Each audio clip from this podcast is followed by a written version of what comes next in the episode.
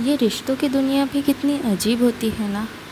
कभी कभी तो ये दिल के इतने करीब होते हैं कि जैसे दिल के करीब धड़कन होती है। और समय बीतने के साथ, हाय, कहाँ दिल और कहाँ धड़कन, ऐसा बिछड़ जाता है। Thank you